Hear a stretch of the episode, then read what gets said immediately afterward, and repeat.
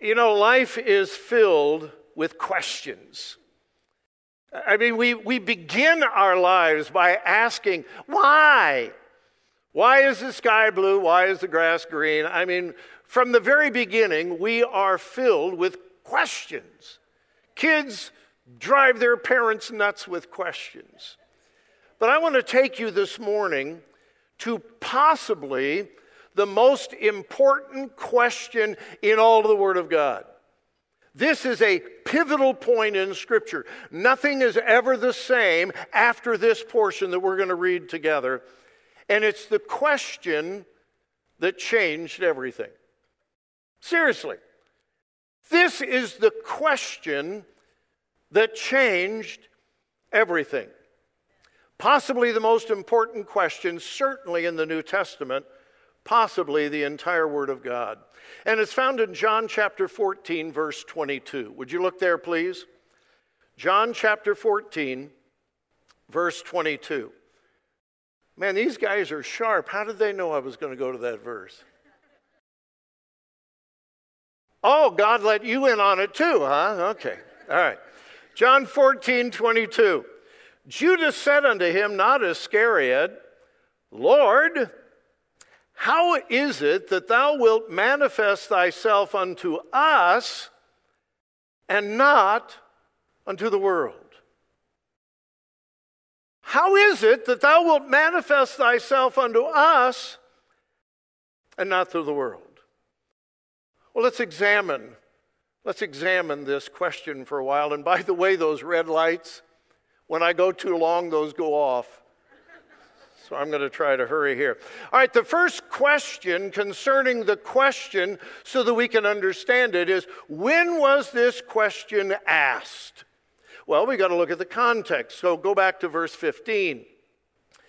Jesus is speaking to his disciples If you love me, keep my commandments. And I will pray the Father, and he shall give you another comforter that he may abide with you forever, even the Spirit of truth, whom the world cannot receive, because it seeth him not, neither knoweth him, but you know him, for he dwelleth with you and shall be in you. I will not leave you comfortless. I will come to you. Let, yet a little while, and the world seeth me no more, but you see me, because I live, ye shall live also. At that day ye shall know that I am in my Father, ye in me, and I in you. He that hath my commandments and keepeth them, he it is that loveth me, and he that loveth me shall be loved of my Father, and I will love him, and will manifest myself to him. And then immediately we come to that question that I just asked or just read to you just a moment ago. So, what is happening when this question is asked? Jesus is getting ready to leave and he's preparing the disciples for his departure. On at least 12 occasions, Jesus sat the disciples down, looked them straight in the eyes, and said, Look, guys, we're going to go to Jerusalem. I'm going to be arrested, tried, convicted, and I'm even going to be killed. But it's okay because on the third day, I'm going to rise from the grave miraculously. Now, he told them that at least 12 times, but they never got it. And they didn't expect any of that to happen when he was crucified. But he is getting ready to leave this earth, and he's talking about going away and what's going to happen. And the disciples are confused, and they're probably a little bit afraid because there's been a complete change in the ministry of Jesus. Before this, the ministry of Jesus has been very, very, very public. Everywhere Jesus goes, great multitudes would follow him, thousands and thousands. This is chapter 14. Chapter 12 is the triumphal entry when most of the city of Jerusalem turned out to see Jesus coming into the streets in great triumph. But then suddenly everything changes. Those multitudes turn and they go away. So many of them go away that Jesus turned to the disciples and said, Will you also go away? And that's when they said, Well, where else would we go? You have the words of life. Jesus, by the time we get to John chapter 14, has turned his focus from thousands and multitudes to this small band of believers. And almost everything he's doing, almost all that he's saying, almost all of his ministry is to these men. And because of that, he begins to reveal his plan. And that's what he's going to do in response to this question. That's why I say this question is a turning point in Scripture. It's a change, it's a pivot point. So that's when the question is asked. Now, secondly, who asks the question? Look at the text, John 14, 22. Who asked the question? Who? Okay. What do we know about this Judas? By the way, this is the only fi- time we find him in Scripture by this name. There's a lot of controversy over who this dude is, okay? But it's the only time this disciple is referred to as Judas. And what is the only thing we're told about him in our text? He's not Iscariot, okay? Uh, can anybody tell me who his father was?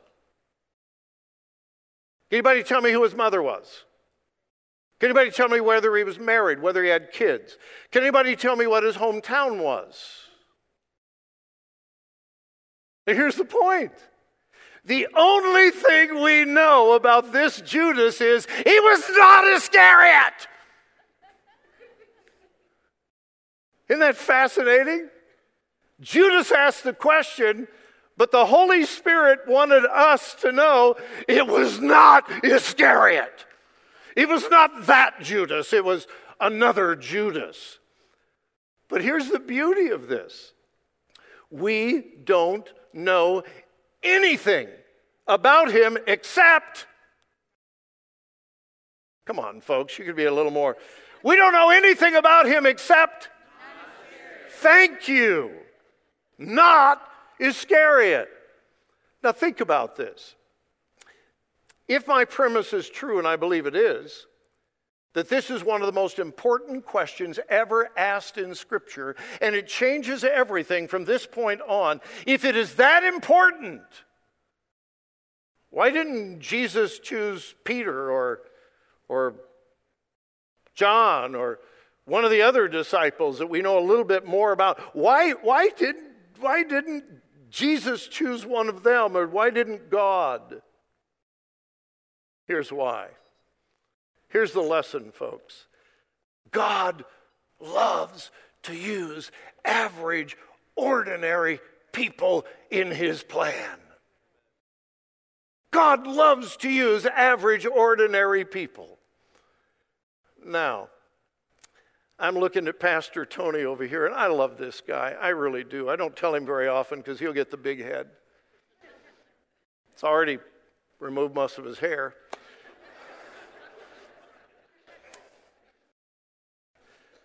But I love this guy. He's done an incredible job here, and I pray for him every Sunday morning. I pray for Tony. But I'm looking around. He can't do most of the work here. I mean, here's one person, his wife, and the other staff. But look, you are the folks that make up the church. It's not Pastor Tony, it's you people. You're going to have this incredible event. And I, this is awesome, folks. This is, aw- we have gone, whoops. Don't let the dinosaur fall. Could break a hip. But we have, we have gone so far from little cardboard cutouts for vacation Bible school because the world has gone so far. Why is it that the church has to do such phony, hokey things when the world does everything so professional? Isn't it time that we started doing things with excellence? Amen. This is awesome. But Tony didn't do all this. And when you have this incredible vacation Bible school, you are the people that are going to be doing all the work. So, in other words, vacation Bible school is all about you, not Tony. Because he's not Iscariot.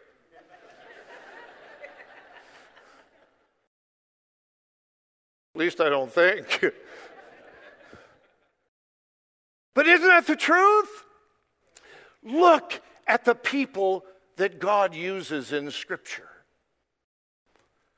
We put all of our attention on Paul because Paul was an NBL, you know. He was a natural born leader. I mean, he was incredibly educated, articulate. I believe he was wealthy and, and influential. But he is the exception, not the rule. Take a look at Moses. NBL, are you kidding me? A natural born leader? Uh, not exactly. God calls him to deliver the children of Israel. He immediately blows it royal and has to flee for his life, and he's hiding for 40 years. And after 40 years, God comes to him, and Moses argues, uh uh-uh, uh God, no, you got the wrong, no, no, I got a speech, speech, speech, speech, speech, speech impediment. No. Jacob, oh, yeah, there's a natural born leader for you. The guy whose name meant the deceiver. Yeah, what a great guy conspires with his mother to deceive his old man, his father. Abraham, what a jerk. Well, he was. Ladies, can you imagine your husband saying, Hey, babe, Next winter, we're going south. We're going to go down to Florida. I'm sick and tired of these Ohio winters. We're going to spend the, we're going to spend the whole winter down in Florida. And the wife goes, Oh, that's great. That's wonderful. And then he says, But, you know, you're really beautiful. You know that? I know. you are really beautiful. And when we get down there to Florida, you know, some of those men might want you, and I don't want them to hurt me, so I'm just going to tell them you can have her. She's my sister. Ladies, doesn't that make your heart go pitter patter? Isn't that exactly what Abraham did? Twice. He did it twice. Abraham was a jerk. Can I get an amen, ladies? But he was a jerk that surrendered himself to God, and God changed him. Amen. Then we move to the New Testament. Peter. Now, there is a man of courage. I never heard of the blankety blank so and so. I am not a follower of Jesus. Uh oh, no, no, not me. Right? Until after the resurrection, until God changed his heart. God loves to use losers. Doesn't he? God loves to use losers like Judas. Thank you. Who asked the question? This unknown person to prove to us that God doesn't just use the well known apostles and disciples, He uses anyone who will surrender themselves to Him. Now, quickly, what is the question? What is the question? Well, let's look at it again. Judas saith unto him, not Iscariot, Lord, how is it that thou wilt manifest thyself unto us and not unto the world? That's a great question. And that's why it's a question that changes everything. And we could ask the same question What plan did God devise for spreading the gospel around the world? Well, he, uh, he could have written the gospel in the clouds. You ever see the skywriters, the planes that write things, and they don't have those as much now as they used to. But used to, you know, you could rent that thing, and you know, will you marry me? And then the wife, the girl would go, no. Uh, she would have her own plane, you know. But hey, if man can write things in the sky, don't you think that the God of the universe had the ability every morning we could wake up and there would be a different verse of the gospel up in the clouds? Don't you think God could do that? Of course he could, but he didn't. God spoke audibly from the heavens on several occasions. At the baptism of Jesus, we heard, This is my beloved Son. Okay? So God can speak audibly. So, every morning, God could just speak from the sky. I mean, every Wednesday at noon, what happens? Tornado, all right? And now they have not just the sirens, now they have the speakers. I'll never forget the first time I heard that thing. I thought God was speaking to me. You know, I heard the siren going off, and then all of a sudden, if this were a real emergency, uh, yes, Lord, yes. So, I mean, God could easily, every morning, and of course, He did it at Pentecost so everybody could hear it in their own language. Every morning, all over the world, God could just speak the gospel into the airwaves, and we could hear it in our own tongue, in our own language. But He didn't choose to do that. I mean, the intricacy of nature. Don't you think that God could have developed a scripture plant? And on the leaves of the scripture plant, there would be different verses that would give you the gospel and give you the scriptures? Of course, God could do that. God could come up with hundreds of ways, means, methods, plans to get the gospel out to the world. But what has he chosen? He has chosen people like Judas. Thank you. He's chosen people like you and people like me. And that's what Judas is asking. He is saying, Lord, how is it that thou wilt manifest thyself unto us and not unto the world? Lord, why are you just telling us? You, you are telling us things that you haven't told anybody else. When we had those thousands and thousands and thousands, and you had an opportunity to tell them this stuff, you didn't. You are telling us things you didn't tell them. Why?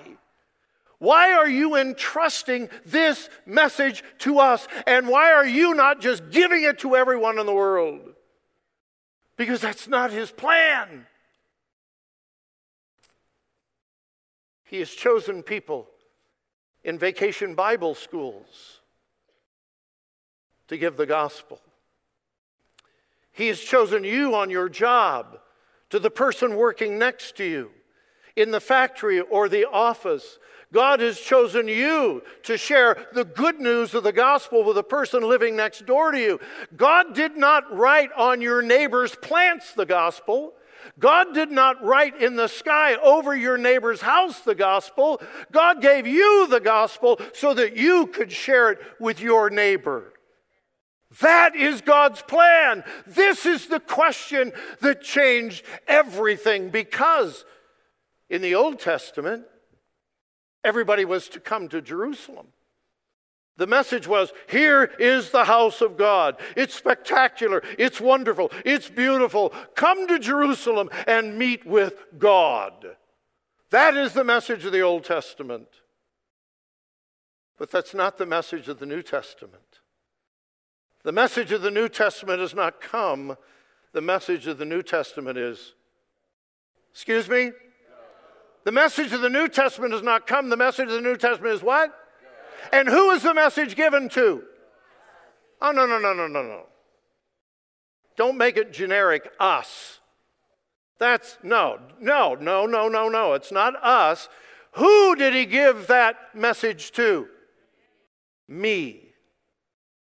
He gave that message to me. Judas, not Iscariot. In this, God reveals his plan for getting the gospel to the world. Verse 23 Jesus answered and said unto him, If a man love me, he will keep my words. And my Father will love him, and we will come unto him and make our abode with him. So here's the plan All right? Here's the plan. First of all, he reveals the persons. Verse 23 Jesus answered and said unto him, If a man love me. Now, again, my premise is that verse 22 changes everything. Let me prove it. Go back to verse uh, 15. Jesus is speaking to the disciples specifically and says to them, a group of 12, if you love me, keep my commandments.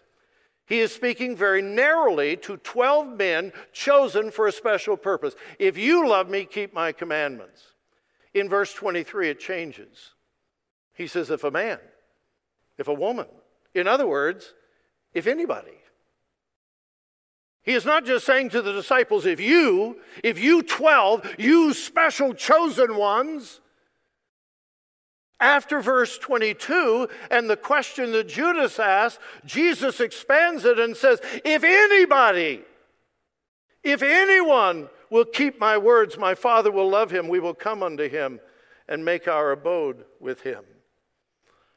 God is going to use any individual who will surrender themselves to him.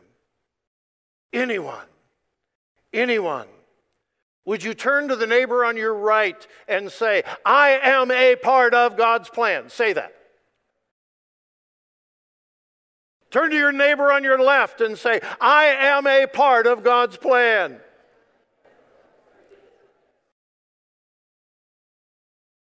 You are. If any man, if any woman, you don't need special credentials. And like I said, above all people, God loves to use.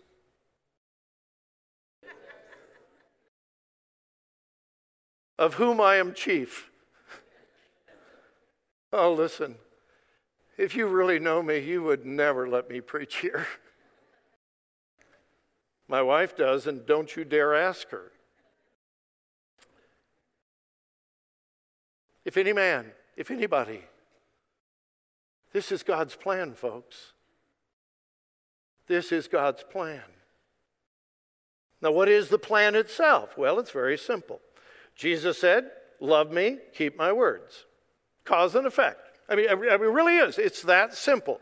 If you love me, keep my words, keep my commandments. Now, the inverse of that is true.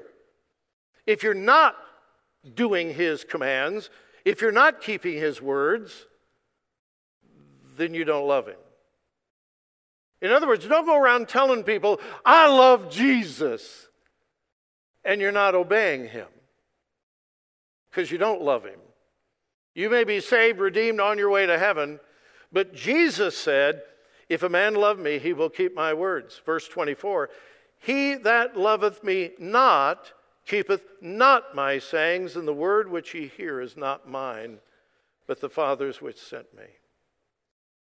And you see, this is a totally new, revolutionary concept. Because before this, everything was external. I was just talking about the temple. Before that was the tabernacle in the wilderness. And that's where God dwelt. If you wanted to visit God, you had to find the tabernacle. Later, you had to go to the temple and you knew he was there if the Shekinah glory was sitting upon the tabernacle or the temple. The Holy Spirit would come and visit people in the Old Testament, but he would come and he would leave. He would come and he would leave. He was an external influence throughout the Old Testament. Look in verse uh, 17. Even the Spirit of truth whom the world cannot receive, because it seeth him not, neither knoweth him, but you know him. Look, look, look, look, look. For he dwelleth with you. Finish the verse for me out loud, loud. Hasn't happened yet. It's coming. Not long. Pretty soon. It says, He is dwelling with you, but very soon he shall be in you. That's absolutely revolutionary. And now go back to verse 23 again. Jesus answered and said unto him, If a man love me, he will keep my words, and my Father will love him, and we will come unto him and what?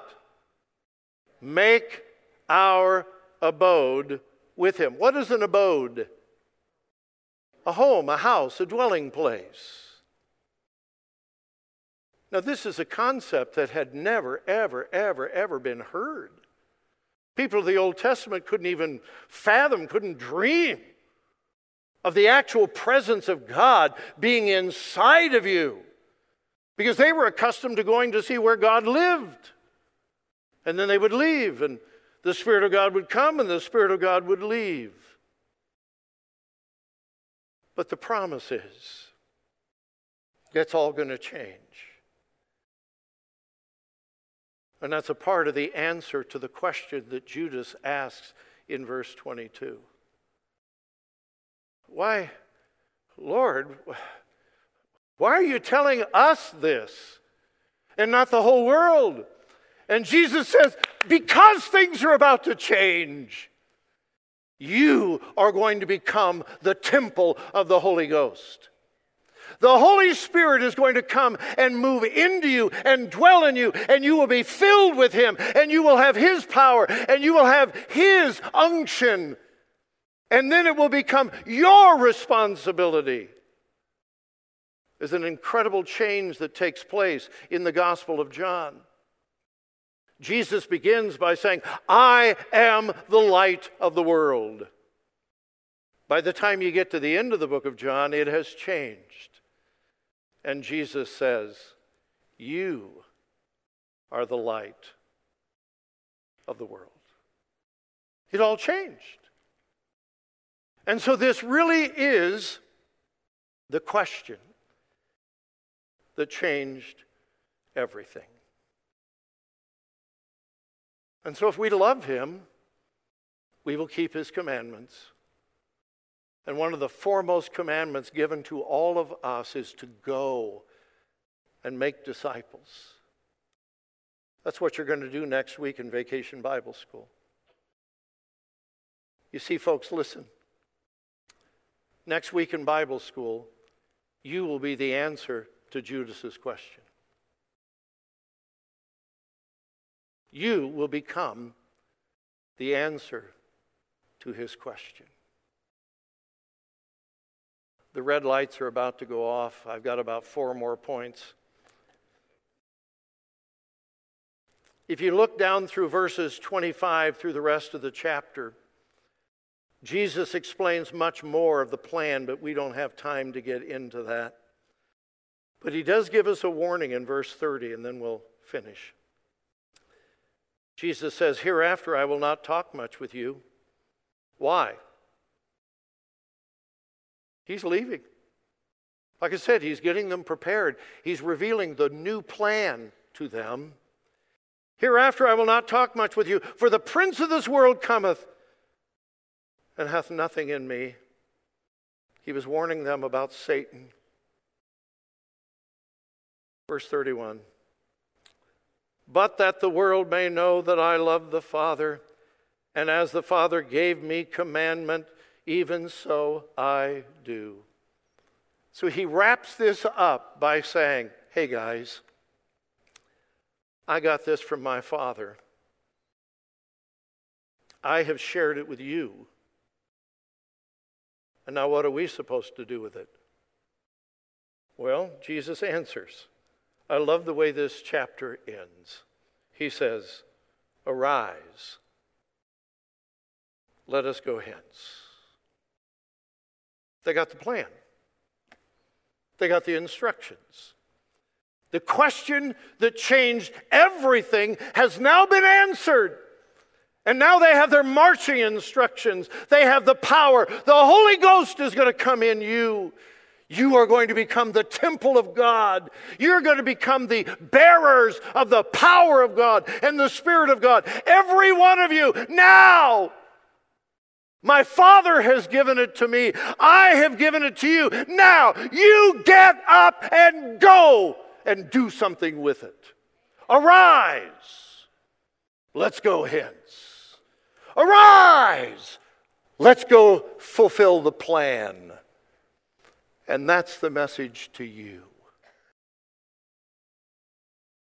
Jesus got it from the Father. Jesus then gave it to the disciples. The Holy Spirit recorded it for us here in John's Gospel, chapter 14. And now we know the plan. Here's the command let's get out of this place. I love what Tony said be the church. All right? The mission field is right outside those doors. We're going to sing a quick song. We'll stand. We'll greet everybody. We'll say hello and goodbye. And then we'll walk out, get in our cars. Well, folks, let us arise and go hence.